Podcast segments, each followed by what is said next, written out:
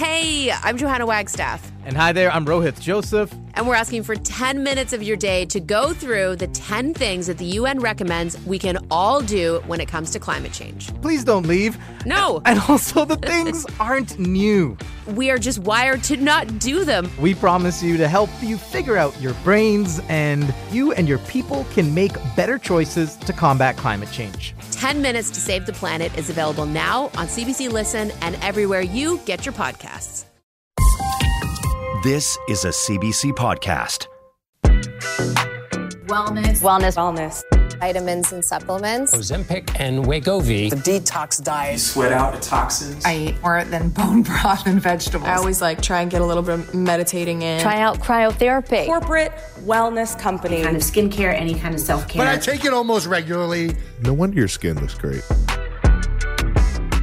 Our new series, Well Founded, is looking at the business of wellness what works, what doesn't, what exactly is backed by evidence.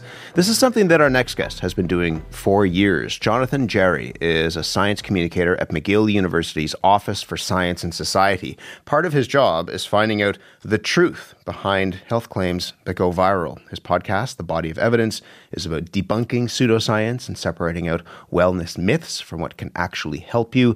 He is in Montreal. Jonathan, good morning. Hi. We'll get into um, some of the specific health claims that you've looked at in just a moment. But let's talk about skepticism, which is something that runs, I think, through the heart of what it is that you're doing. Why is that important? As a starting point, when, when it, we're looking at all of the wellness claims that, that are coming at us from a lot of different angles right now. Exactly. I mean, we are bombarded by claims, and it is important to be able to properly evaluate them. And that takes expertise, uh, but also for just just about anybody, I think having a, a fair amount of skepticism is important. Now that, that that's different from cynicism and different from gullibility. It's kind of somewhere in the middle, and it's about uh, proportioning your belief to the strength of the evidence and being open minded enough to change your belief in the face of newer and better evidence. When you take a look at wellness in particular, how much misinformation is out there? So much. I mean, so much. I don't want to say that it's it's all misinformation, but when it's not false, it is generally overhyped. You you looked at this um, firsthand through this video that you did, and this is a moss that can cure cancer. Um, and yeah. you sent this out into the universe. Just tell me a little bit about this. So uh, this was 2018. I mean, there were so many of these videos that were circulating on social media. They were quickly put together. They were using, uh, you know, footage that was just freely available, music that was freely available, and there was text on screen telling you that this or that intervention was going to cure your cancer. But the FDA, the United States regulatory agency, the, the Food and Drug Administration, did not want you to know about this. So, so very clear conspiratorial overtone. And I was sent one of of those videos by a former colleague of mine, and this it was kind of the, the, the last straw for me. I thought, you know what? I could make one of these videos so quickly, um, but with a different message, just reminding people how easy it is to get tricked by these little videos. And so I put one together, uh, showed it to my boss. We decided to release it in, in a peculiar way because we didn't want for the video to be coming out of our office's channel so that people would know, the, you know what our what our intentions were. And so we recruited a few influencers, and they posted it natively on their social media. And basically, what it was was a video saying that this fictional moss uh, could cure cancer, but the FDA didn't want you to, to know about this. Mm. And then halfway through the video, um, there's a twist uh, which shows that everything you've been told is false, and and it basically invites the the viewer to be skeptical of these kinds of videos online. And at the time, I thought if we get 10,000 views, I will be very very happy. And the last time we checked, it had a total number of views of uh, about 14 million. Wow! Why do you think so many people connected with it? I, I, think a key point to its virality was the fact that people were taken in by it and they wanted to see if their friends would also fall for it. And so it made them share it with their friends to see what would happen. And there's so many of the comment sections underneath the video were, you know, people who watched a few seconds of it and said, ah, this is nonsense. And then somebody said, watch until the end. uh, and so there were people who already knew that this was nonsense, but others really needed to sort of have their eyes open to the fact that these, these videos are not reliable. We have to question where they're coming from, who is making them and if the claims that they make have any real validity. How do you think the pandemic impacted misinformation, particularly on social media? Um, a lot. There, there, was a tsunami of misinformation and disinformation during the pandemic. I had never seen the pace at which at which it was being made. Uh, there's a famous law called Brandolini's law, which is that debunking a claim takes so much more time and effort than simply making uh, a, a fictional claim, and that's what we were seeing is that you know we were digging into these claims that were being made in real time, and it, it was it took time because there's often a, a little kernel of truth there, and you, I think it is important to recognize that and to be honest about it. Um, but then by the time you were done looking into one claim, three newer claims had been made. And so we had to sort of keep chasing them down because they were just so easy to make, but so much harder to, to critically appraise and investigate. Why do you think we're vulnerable to this? Why, why are we vulnerable to misinformation and pseudoscience, particularly when it comes to our health, to our wellness?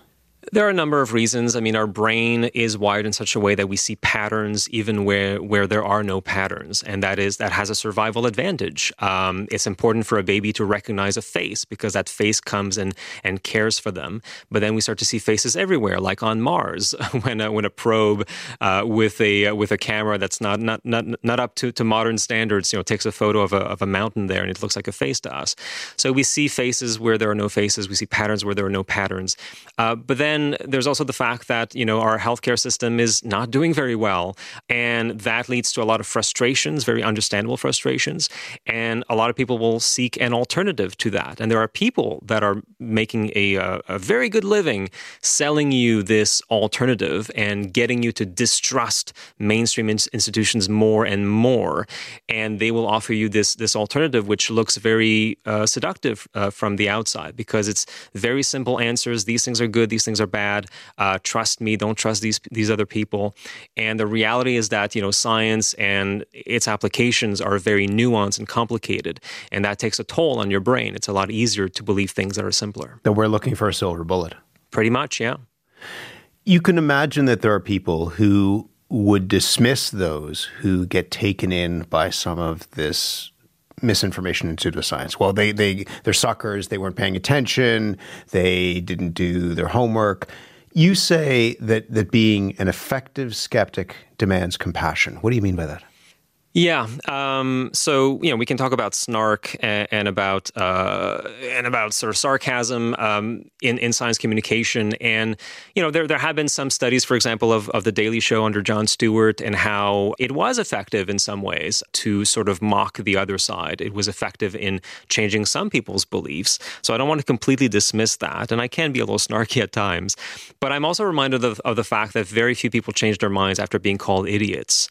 And so I, I, think it's important to role model a, a, way of thinking and a way of living that is appealing to people because we don't want skepticism to look like we're all bitter and jaded and unhappy because who would want to be like this? I think it's important to show that no, um, you can be happy uh, and you can be well served by having a brain that is uh, properly calibrated for the right kind of skepticism. C- compassion is interesting, though, because in some ways it suggests that you understand why somebody could be taken in by this.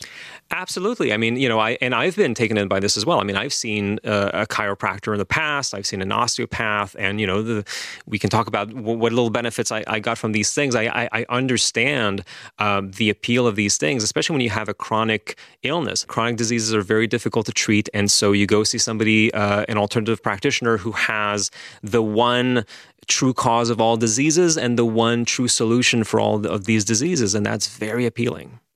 Let's talk about some of the specific health claims that you have looked at recently. One of them is mindfulness meditation. This is a multi billion dollar industry. There are apps that people pay for, they are incredibly popular. People say that those apps have changed their lives. Um, do they actually work?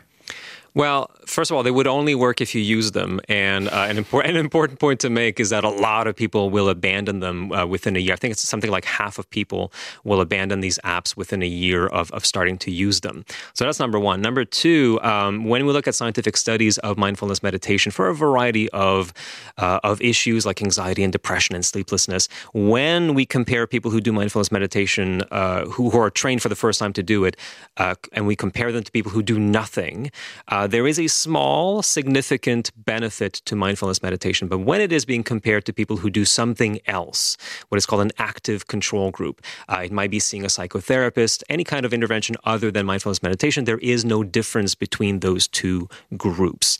Um, now, to be fair, the studies of mindfulness tend to be quite short. They usually wrap up within two months. Uh, a lot of practitioners will tell you that it takes months, if not years, to really gain the full, deep benefits of mindfulness meditation. So I'm not against mindfulness, but I think it's important to peel back all of this hype that has been laden on top of it. What's the harm in using those apps if if the science isn't there to support them, or that science isn't particularly robust? There's no great harm. Um, now, there are instances where people report having sort of traumatic flashbacks uh, from doing mindfulness meditation if they had trauma prior in their lives. These reports are quite rare. The problem is that they are poorly reported in the literature, so we don't really know how common they are. But people can try this. I, I on, on a scale of of kind of you know wellness interventions, this is amongst the the, the, the more tame ones, mm. I hmm. would say. Hello, I'm Jess Milton. For 15 years, I produced the Vinyl Cafe with the late great Stuart McLean. Every week, more than 2 million people tuned in to hear funny, fictional, feel good stories about Dave and his family. We're excited to welcome you back to the warm and welcoming world of the Vinyl Cafe with our new podcast, Backstage at the Vinyl Cafe. Each week, we'll share two hilarious stories by Stuart, and for the first time ever, I'll tell you what it was like behind the scenes. Subscribe for free wherever you get your podcasts. All right, let's talk about another one. You've been writing recently about peptides. These uh, are touted by fitness gurus to help build muscle, um, among other claims.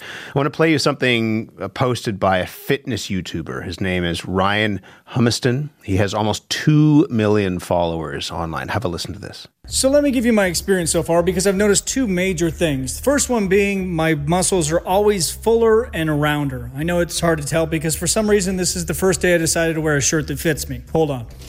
The second major thing I've noticed is the quality of my sleep. Subjectively, I wake up and I feel more rested, but objectively, when I'm not a lazy piece of and I take my shot before bed, I've noticed my HRV score is higher. Pair that with the mouth taping I've been doing, my sleep has been phenomenal. There's a lot of jargon that goes on in there. Um, HRV is your heart rate variability. He talked about taping his mouth shut. There are some people who do that apparently to make sure that they breathe through their nose. Um, that's a separate matter, which we don't really want to deal with right now. But if you take a look at the peptides, what are the peptides? What do they do? I was surprised by this because it's one thing for people to be popping pills and they don't really know what's in them because that's the truth for a lot of dietary supplements. There's a lot of adulteration and contamination. That's one thing, taking things by mouth, but injecting yourself with experimental drugs because somebody on YouTube or, or TikTok told you to, uh, that really took me by surprise. And what, what those things are, I mean, peptides is a very large group. Some of them are not even technically peptides. I mean, peptides are small proteins, if you will. They're made up of amino acids. Uh, but a lot of them were experimental drugs that were tested uh, in, internally by pharmaceutical companies, for instance, uh, back in the 1990s, and they were found to have uh, very little benefits and a lot of possible risks. And now somehow they're making a comeback and they're being endorsed by these uh, health influencers, often men who are you know very athletic, uh, who are selling them as uh, solutions to gain bigger muscles, to sleep better.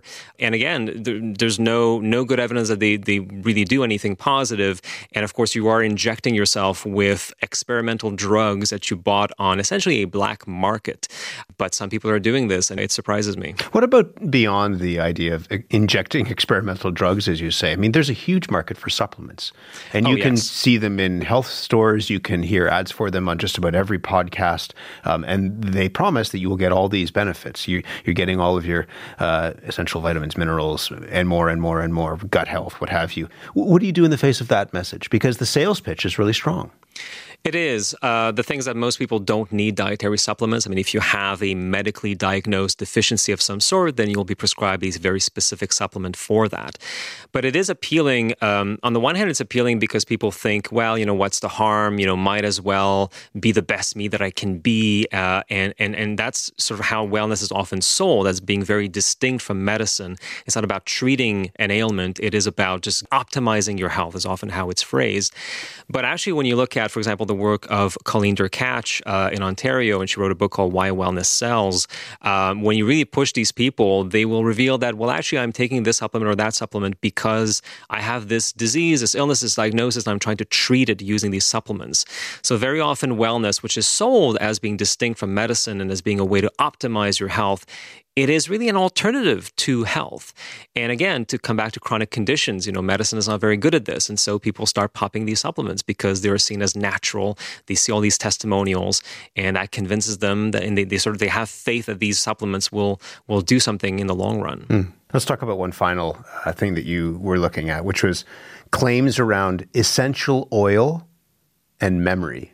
This was interesting because this was a study from a big university in California, and uh, essentially they they set up these people with these uh, essential oil diffusers, and they would give them a different oil every night, and they would cycle through them uh, every week or so. And the the idea was that your brain would get triggered by a different scent each night as you went to sleep, and that it would help with your memory, would keep your your brain active, like like a mini gym for your brain, if you will. Mm. the study was. Um, in my opinion, pretty terrible, and the results were very, very unconvincing. However, the study was funded by a, a major multinational company, and I worry that what is happening here is that this company funded the study and now will put on the market a an, an aromatherapy diffuser where you can load multiple scents at once, and they will they will stick a seal on it saying, you know, this has been proven by science. Um, and so we have to be wary of these things. I mean, it, it is unfortunately there are financial incentives in research. Um, it's sort of inevitable. Somebody has to pay the bill for research. Uh, but we have to be careful when these interests are there simply to uh, give legitimacy to a product using really you know shoddy science to sell to sell a product. I mean, at the heart of it, you're talking about scientific literacy, right? Yeah, uh, that that's a big part of it. I, it is more than that because there are issues of identity uh, that that come into this and personal experience and values. But yes, it is important for people to understand how science is being done by human beings. It is not a perfect system. I love science; it's a great philosophy, uh, but in practice, you know, there are bad incentives in the system, and it's important to be aware of them. What should we be looking for to assess in the, in that mindset of scientific literacy if something is is actually proven or just pseudoscience? Be wary of the headline a new study shows x because usually one study is not enough and we want to have a body of evidence to really come to a, a firm conclusion. Be uh, be skeptical of people who say well it's natural therefore it's good for you. Uh, so is scorpion venom. I don't recommend it. Uh, be be skeptical of people who say well it's been used for thousands of years. Well so was bloodletting. That doesn't mean that it worked just there was no alternative to that. Be skeptical of, of an over reliance on testimonials you know personal stories of i did this and then it helped me uh, because those do not take into account the placebo effects.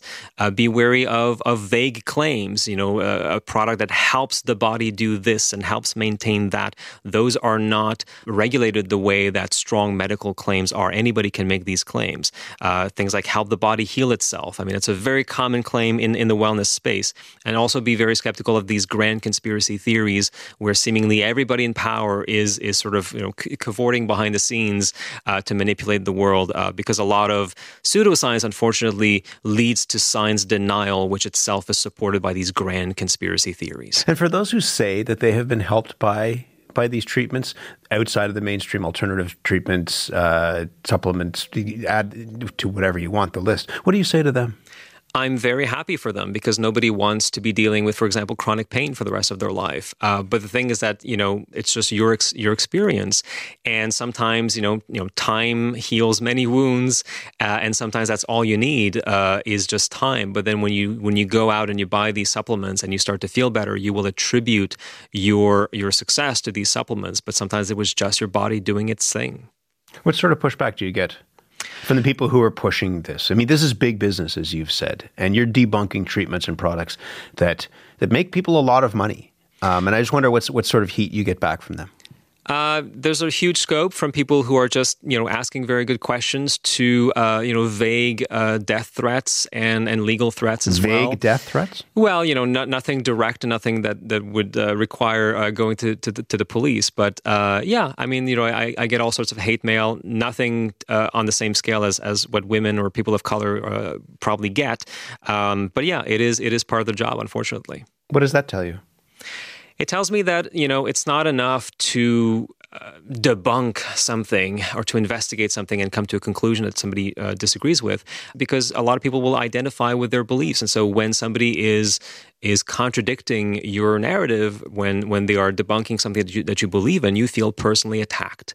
And it can be very difficult to have a conversation with these people because you are not discussing an intervention. You are discussing who they are as a person the choices that they make and the values that they have. And that means the conversation gets a lot more emotional. Do you feel like you're losing the battle in this given how popular um, the space is and and how prevalent these pitches are? I mean, you know, we, we are making a difference. Um, if we weren't, if nobody was doing this, unfortunately, you know, the the other side would win. I think it's it's it, we're always at a disadvantage because you know, they are selling very easy solutions, and we have to come in and say, well, no, actually, it's a lot more complicated than this. And complicated things take a lot of, of brain power to process, and we're all very stressed out in our lives, and we have other things to think about. But yeah, I mean, you know, I, I don't just get hate mail. I also get very positive uh, emails from people saying, you know, thank you for for having written this, uh, for speaking about this uh, on the air, because now I've I've changed my mind about this, or I I want to look into this some more. I, I won't try this thing because now I know that it, it won't work. So you know, we we are making some progress, but yeah, we are in the shadow of this massive industry that is feeding off of the most the most sort of primitive parts of our brain. Jonathan, real glad to talk to you about this. Thank you very much. Thank you for having me. Jonathan Jarry is a science communicator at McGill University's Office for Science and Society and co host of the podcast, The Body of Evidence. For more CBC podcasts, go to cbc.ca slash podcasts.